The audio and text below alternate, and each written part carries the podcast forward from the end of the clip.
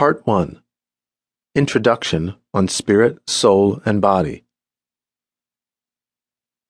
Lesson 1 Spirit, Soul, and Body. May the God of peace himself sanctify you wholly, and may your spirit, and soul, and body be kept sound and blameless at the coming of our Lord Jesus Christ.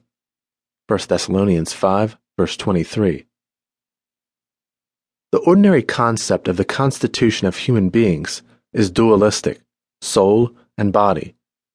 According to this concept, soul is the invisible inner spiritual part, while body is the visible outer corporal part. Though there is some truth to this, it is nevertheless inaccurate. Such an opinion comes from fallen man, not from God. Apart from God's revelation, no concept is dependable. That the body is man's outward sheath is undoubtedly correct, but the Bible never confuses spirit and soul as though they are the same. Not only are they different in terms, their very natures differ from each other.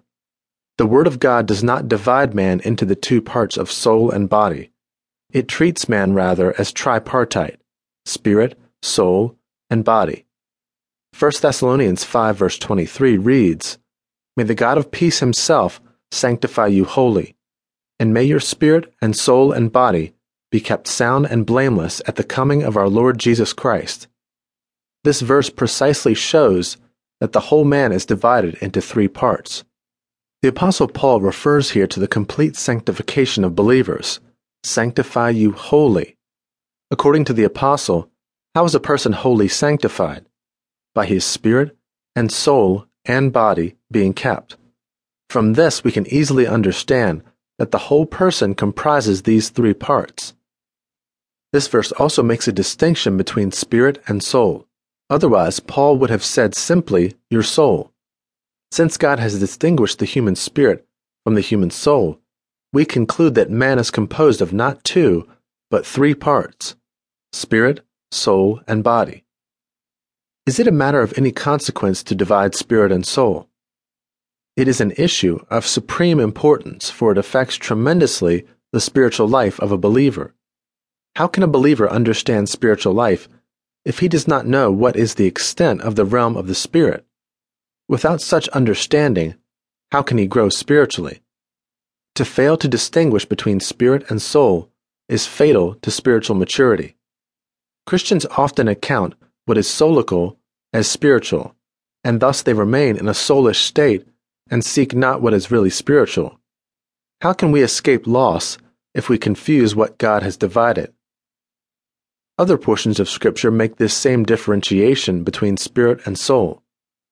For the Word of God is living and active, sharper than any two edged sword, piercing to the division of soul and spirit, of joints and marrow, and discerning the thoughts and intentions of the heart. Hebrews 4 verse 12. The writer in this verse divides man's non corporal elements into two parts soul and spirit. The corporal part is mentioned here as including the joints and marrow, organs of motion and sensation. When the priest uses the sword to cut and completely dissect the sacrifice, nothing inside can be hidden. Even joint and marrow are separated. In like manner, the Lord Jesus uses the Word of God on His people to separate thoroughly to pierce even to the division of the spiritual, the soulical, and the physical. And from this it follows that since soul and spirit can be divided, they must be different in nature. It is thus evident here that man is a composite of three parts. The creation of man.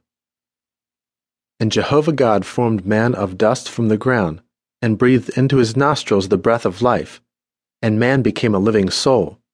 Genesis 2, verse 7, in the American Standard Version. When God first created man, he formed him of dust from the ground, and then breathed the breath of life into his nostrils.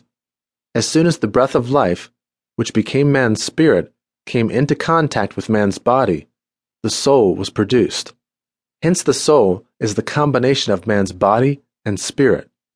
The scriptures therefore call man a living soul.